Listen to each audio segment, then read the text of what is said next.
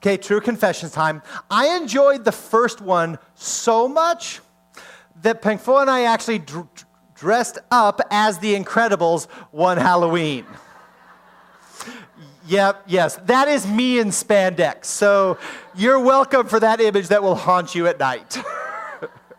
but it's true, it was just so much fun. Okay, yeah, enough of that. Let's put, take that off the screen and never show that again.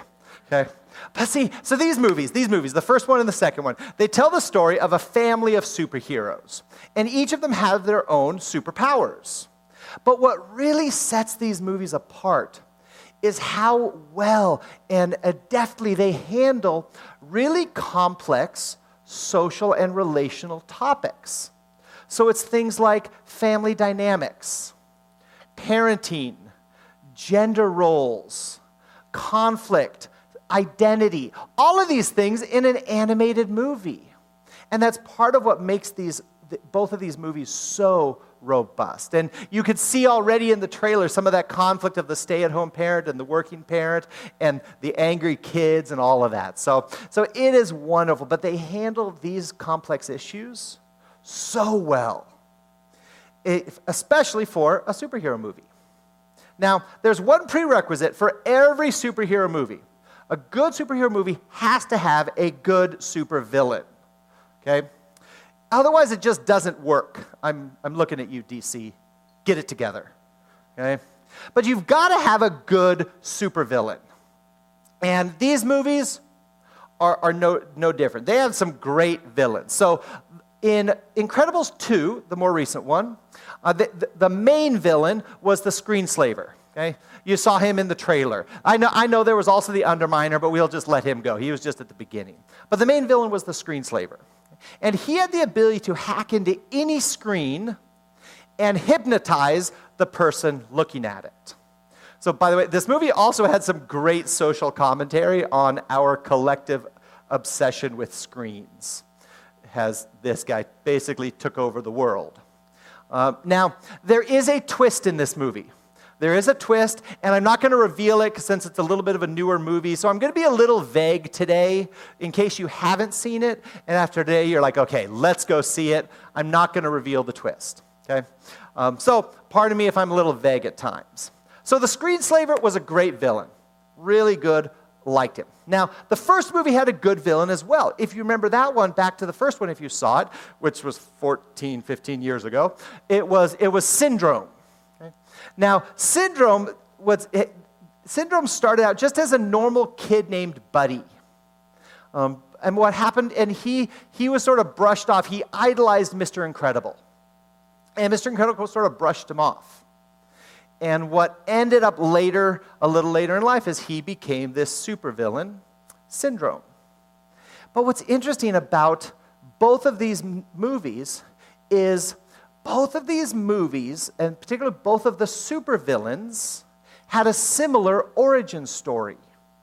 So, as I, I mentioned for Biddy, for Buddy, the little boy, uh, he idolized Mr. Incredible. He loved him. And he wanted to be a superhero, but he was just a normal boy. And then one time he, he, he wanted to join Mr. Incredible in a, on a fight, but he was busy fighting bad guys, and Mr. Incredible brushed him off. And, and Buddy was really hurt. And he let that hurt turn into bitterness. And then that bitterness into resentment and anger. And he, he let that bitterness turn him literally into a supervillain. Now, the, the new one, Incredibles 2, had, Screenslaver has a very similar origin story. Now, I'm not going to go into details that's because that's part of, part of the, the twist and the surprise. Okay? But take my word for it that bitterness is involved in the Screenslaver's origin story. So if you've seen it, you know, wink, wink, okay? There we go. So, but it is true. Bitterness is a core result, a core component of how a normal, nice human being turned into a supervillain. And that's the power of bitterness. That's how powerful it is. It can turn normal people into supervillains. Think about it. Bitterness can make you see the worst in people and in situations. Bitterness can make you vilify other people, where you literally turn them into your enemies. Bitterness can drive you to hurt people or watch as people get hurt and you not do anything about it. Bitterness is powerful. Bitterness can figuratively and sometimes even literally turn you into a supervillain. That's how powerful and destructive it is. We saw it in the movies, and if you've ever been around a bitter person, if you've ever been the victim of someone holding on to bitterness, or maybe you've been the one holding on to the bitterness, then you know how destructive it can be in our own lives and in the lives of people around us. Because let's be honest, nobody likes a bitter person. See, bitter people are kind of like porcupines. They might have some good points, but they're really hard to be near. And sometimes we can be porcupines when we hold on to that bitterness and we start sending all of our spikes out to everyone. And finally, everyone just sort of backs off and stops being near you. Because nobody likes a bitter person. Now, how can you tell if you're a bitter person? How can you tell if you have got if you are feeling bitter towards someone? Usually after the fact, long after the you can look back and see it, but it's often tough in the middle of it. So, here are here are some signs you might be holding on to some bitterness. Here we go. You talk badly about people. You compare yourself to others. You get jealous of others, and especially other success. You're apathetic or you avoid people. You take things really personally, even when they're not really about you. You complain a lot. Or you think the world owes you something. So, if any of those sort of struck a chord with you, you might have the beginnings of some bitterness. You might be living in some bitterness. You might be at the origin story of becoming a crazy supervillain. Hopefully, not, though. So, if any of this describes you, God brought you here today for this sermon to hear what God has to say, what He has to say about bitterness. Well, the good news is you don't have to deal with your bitterness alone. God is here. He has wisdom. He has insights. He can help you. The Holy Spirit can empower you to overcome your bitterness. And I think God knows how powerful bitterness is, how destructive it is, because He talks a lot about it in Scripture. We see people in Scripture who are bitter. Paul, in his epistles, his letters to churches, he talks about bitterness, and that's actually one of the passages we're going to look at today. It's in the book of Ephesians, and the book of Ephesians is divided up pretty much in two parts. There are six chapters. The first three have to do with theology, where Paul sets forth a firm foundation in a great understanding of God and Jesus Christ and Christ's work on the cross. Then the next three chapters, Paul shifts and says, okay, here's how we live it out. So Paul does three of the chapters about how to live the Christian life. And in these three chapters, he hits on, he returns over and over again to three big themes. First is unity in the church. Unity in the church. Second is maturity of the believer. And third is living a renewed life in Christ. So, those are the three themes that Paul hits over and over again in these second three chapters three, four, five. Okay? Excuse me, four, five, six. And, and out of those, and what's amazing is when he talks about bitterness, bitterness has the potential to harm or even destroy all of those bitter people in a church have the power to destroy the unity of believers. And if you've ever been in a church with bitter people, you know what I'm saying is true. Bitterness in individuals compromises the maturity of a believer.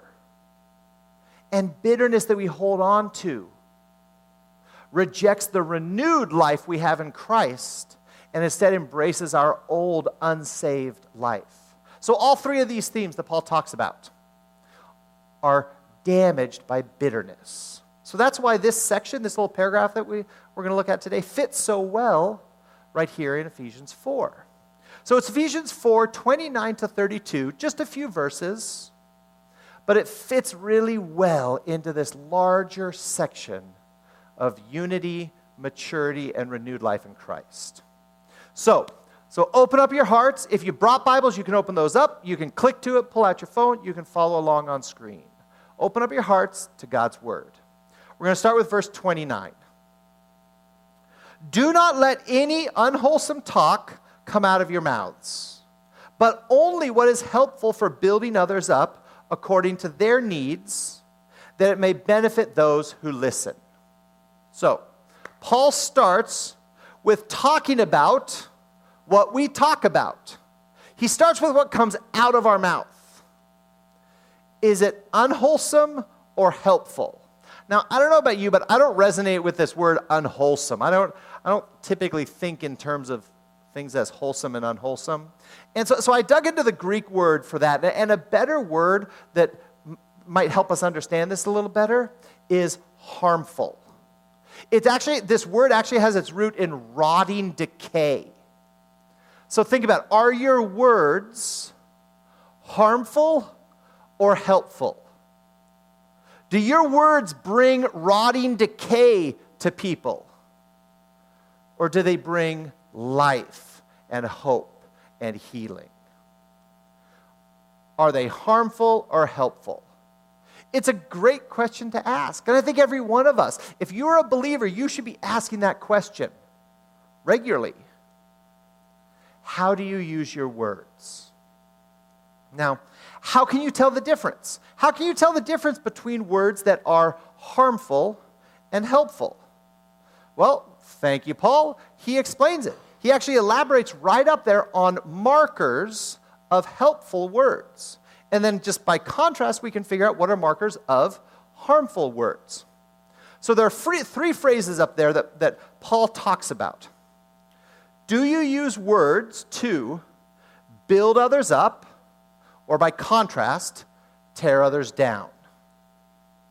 Do you use words according to somebody else's need, or do you use words according to your own needs? And do you use words to benefit those who listen? Or do you use words to benefit yourself? Did you know that a lot of our speech is very self focused? We use words to benefit ourselves, we use words according to our needs. So, Paul is, is giving this radical change to how we should be using words. To focus on the other people, building them up, encouraging them, asking what do they need right now? And how can my words help them with that. That's what, what uh, helpful words look like. So, which of those, th- that list there, characterizes your speech? Do you fall on the scale of 100% helpful and 100% harmful?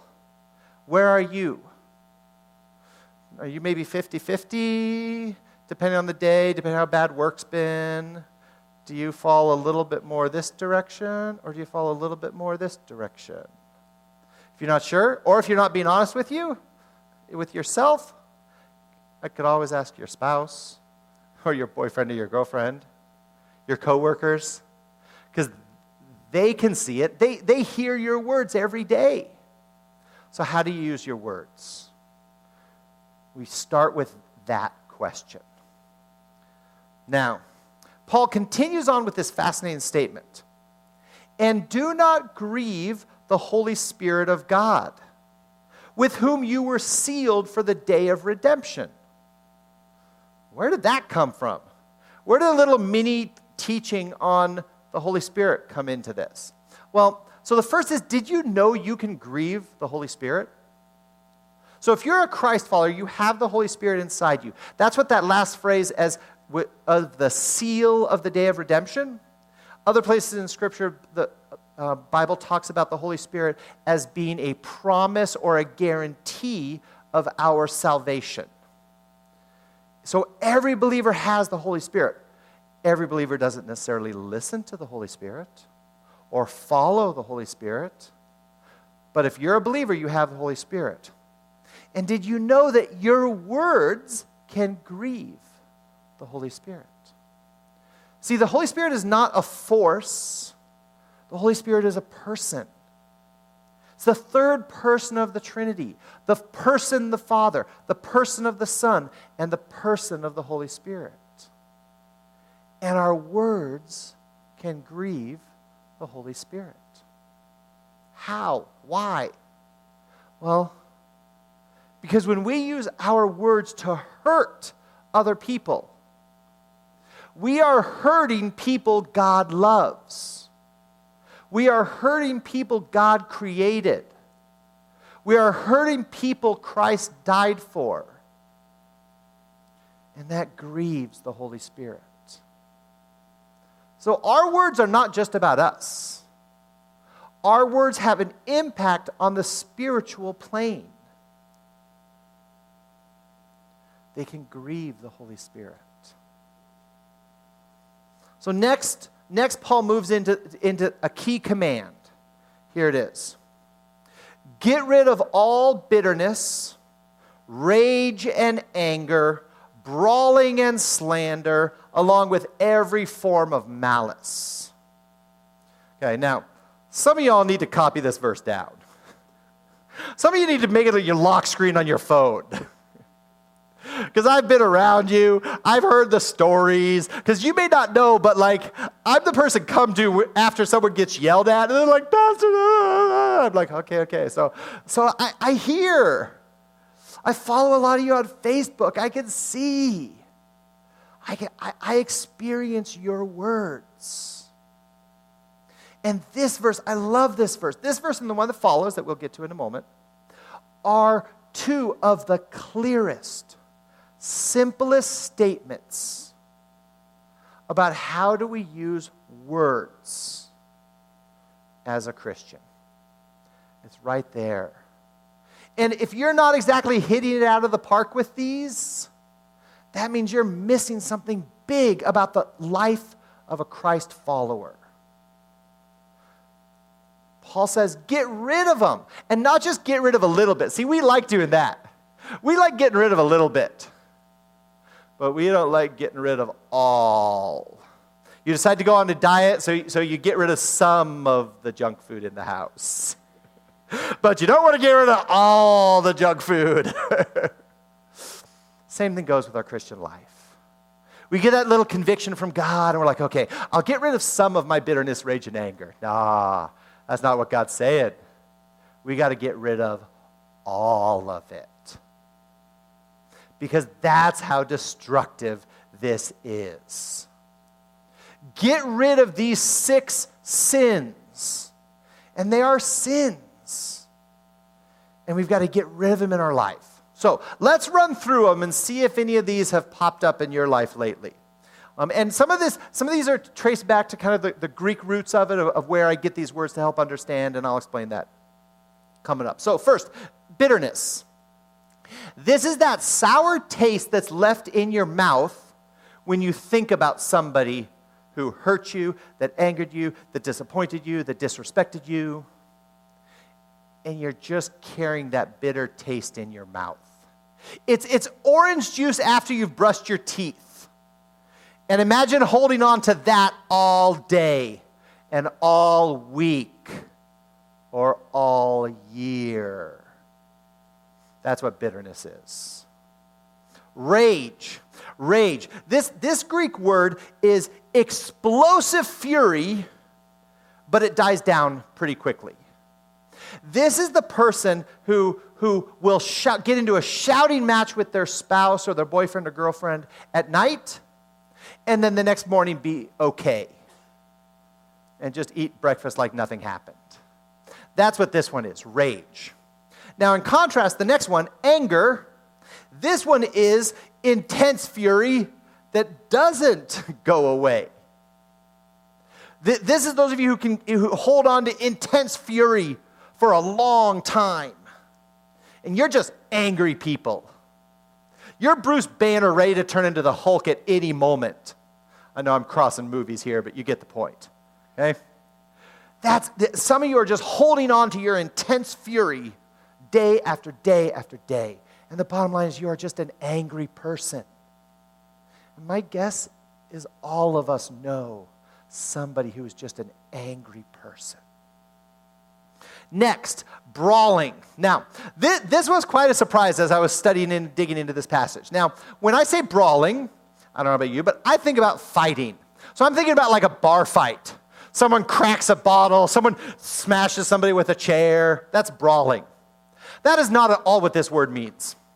So, this Greek word, literally, I have no idea why the NIV chose to translate this particular word into brawling.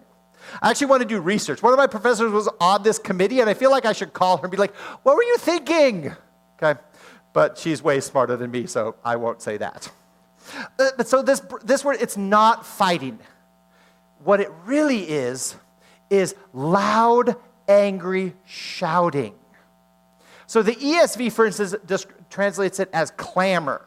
That's a little better translation, but again, that's not a word I typically use. But I would have translated this angry shouting or yelling.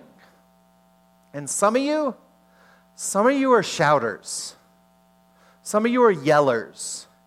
And, and you dismiss it just by saying, that's just who I am. It's, it's better that I'm honest than I bury it. No, it's not. You're just making excuses so you can yell at someone. You're just making excuses so you can shout and belittle somebody else. For a Christian, angry yelling is a sin. One of the things I have learned after a, a, whole lot of years and hours with, with my wife sitting across the table from couples is I, I have a very simple diagnostic test for the health of a relationship, marriage or dating. I'll ask them one question What are your fights like? I can tell you right now how healthy your relationship is by what your fights look like. And if you're a believer and if you're a yeller and a shouter and a screamer, Paul is saying you have got to get rid of that because that will destroy you. Next, slander. Slander. This is trash talking. This is spreading rumors against someone. This is spreading lies to destroy someone's reputation. And lastly, malice. Now, malice is when we, when we start shifting for simple words, like slander, to action. These are the evil, mean spirited things that you do to another person with the sole intent of causing harm. Maybe you're so hurt, you want, you want the other person to be hurt. So it's revenge. But whatever it is, malice, that's what malice is. Those are the actions, the downright evil, sinful actions we do to hurt somebody else. They may be subtle, they may be direct, they may be passive aggressive, whatever it is. It is meant to hurt, it's meant to sting somebody else. That's malice. Bitterness, rage, anger, shouting, slander, malice. So, where do you find these in your life? Chances are most of you probably have at least one of these in your life that's a consistent part. Maybe not right now, maybe not last night, but probably somewhere in your life. One of these is sitting around. So, these are, these are if you go through, these are the six sins that basically make up the script of every supervillain. Every single supervillain does one, two, if not all six of these things.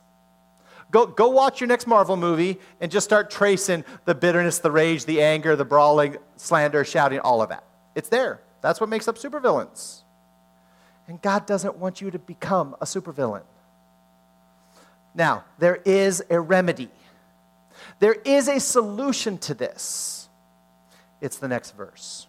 Here's what Paul says Be kind and compassionate to one another, forgiving each other, just as Christ God forgave you. That's the cure to bitterness. Kind, compassionate, forgiving. Now, I know that's a really Christian answer. That's exactly what you would expect a pastor to say when you come to church. But it's true. I have never known a bitter person who is also kind.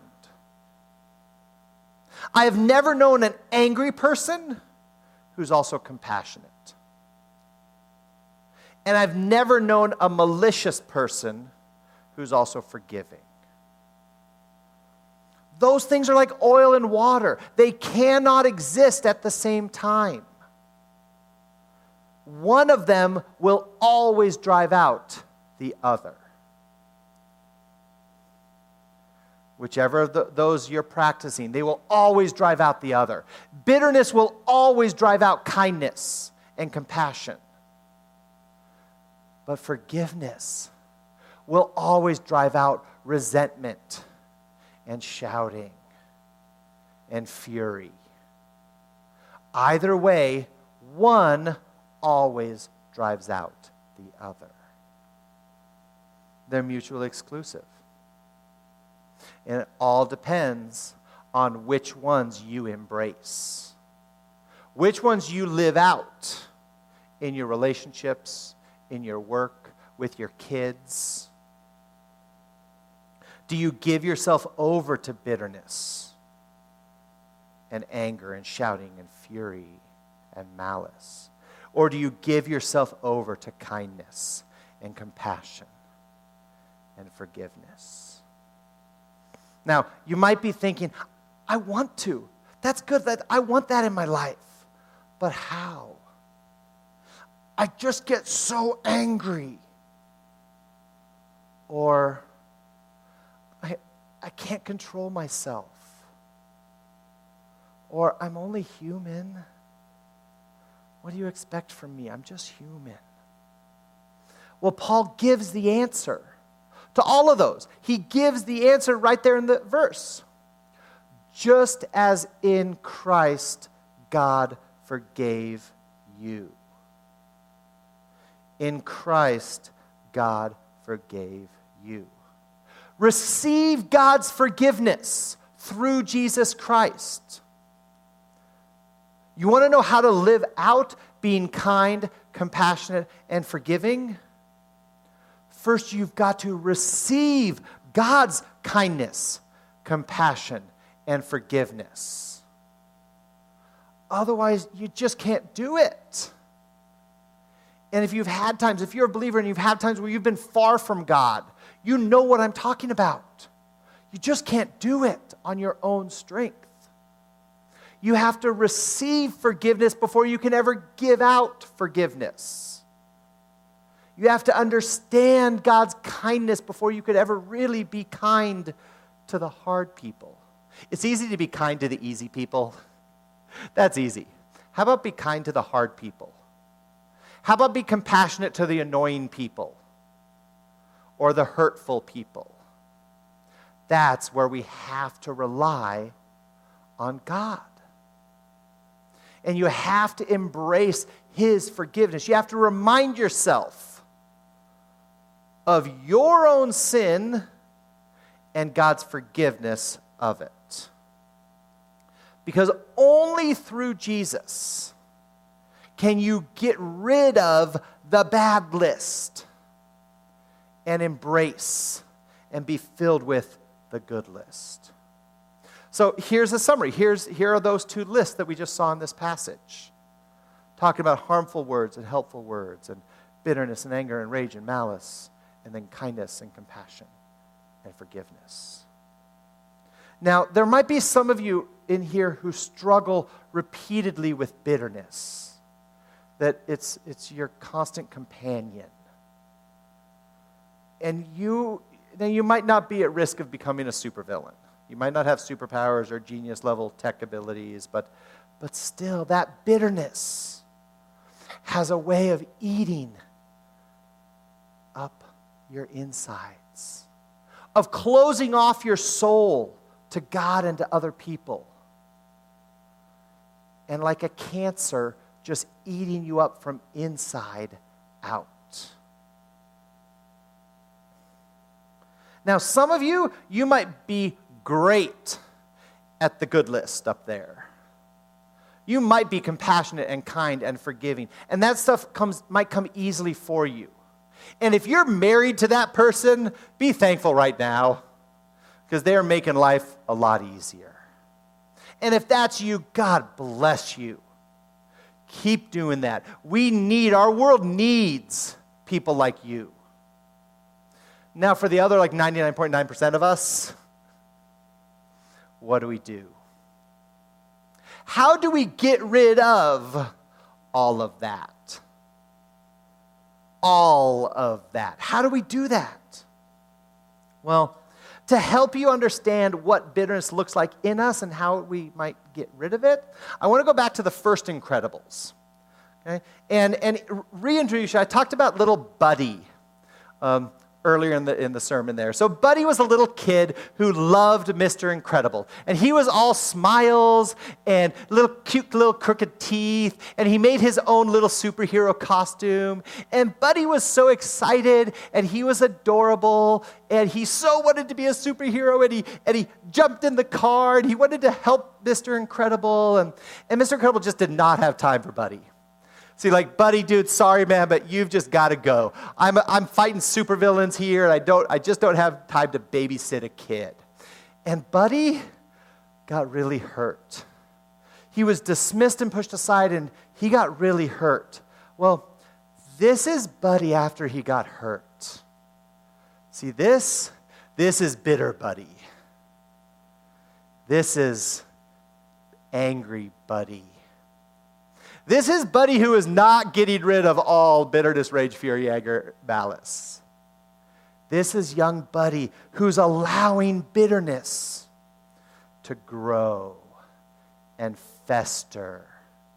And all of a sudden, he starts getting that scowl. And then he just lets bitterness take over.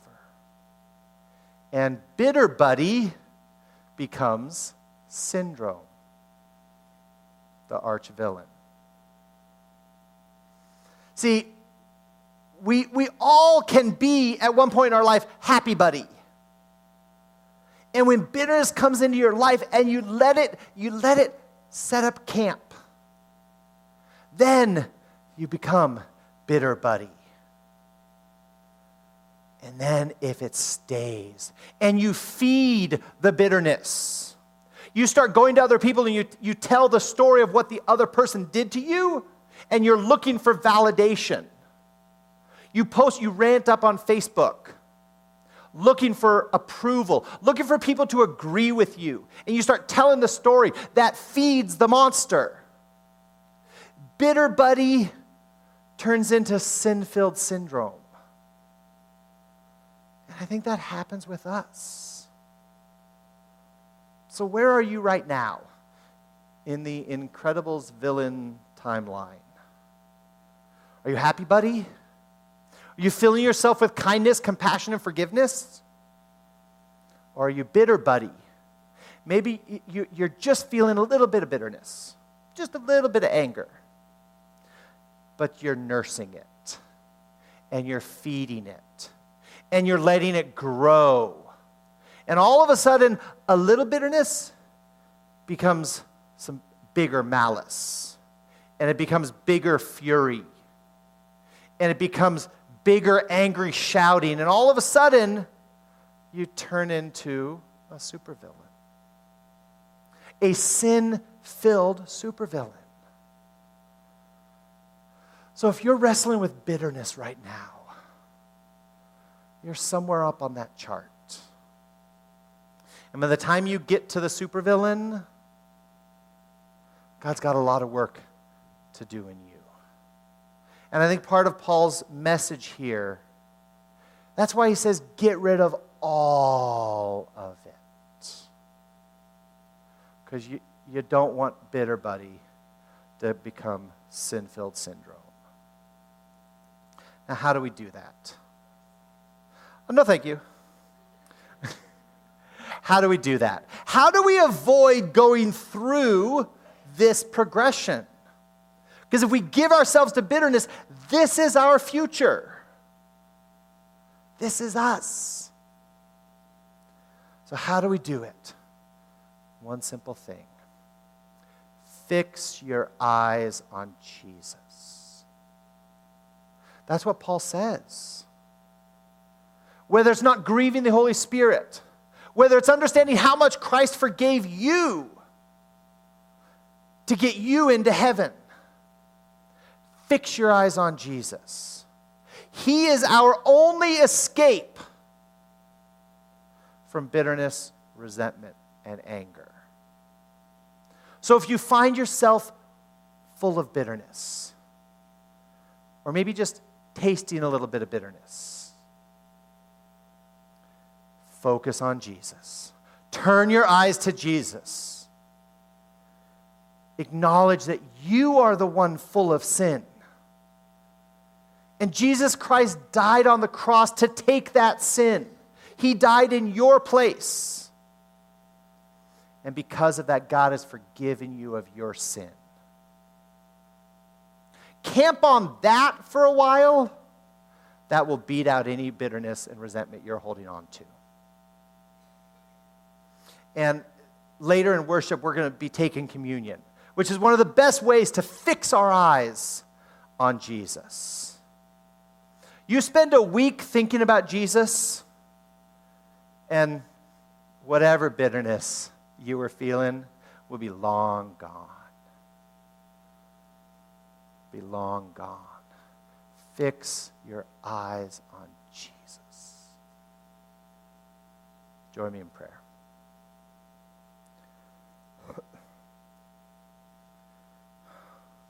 God, we thank you, Lord, that you have forgiven us. God, we confess collectively before you we are sinful. We are full of sin,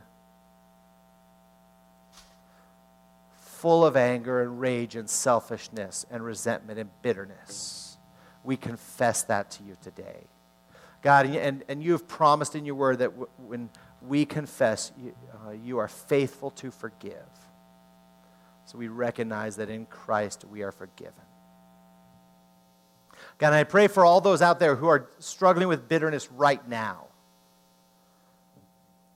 God, through the Holy Spirit, drive yourself into their hearts today. Free them of the chains of bitterness and fill them with your love. Fill them with your forgiveness. In Jesus' name I pray. Amen.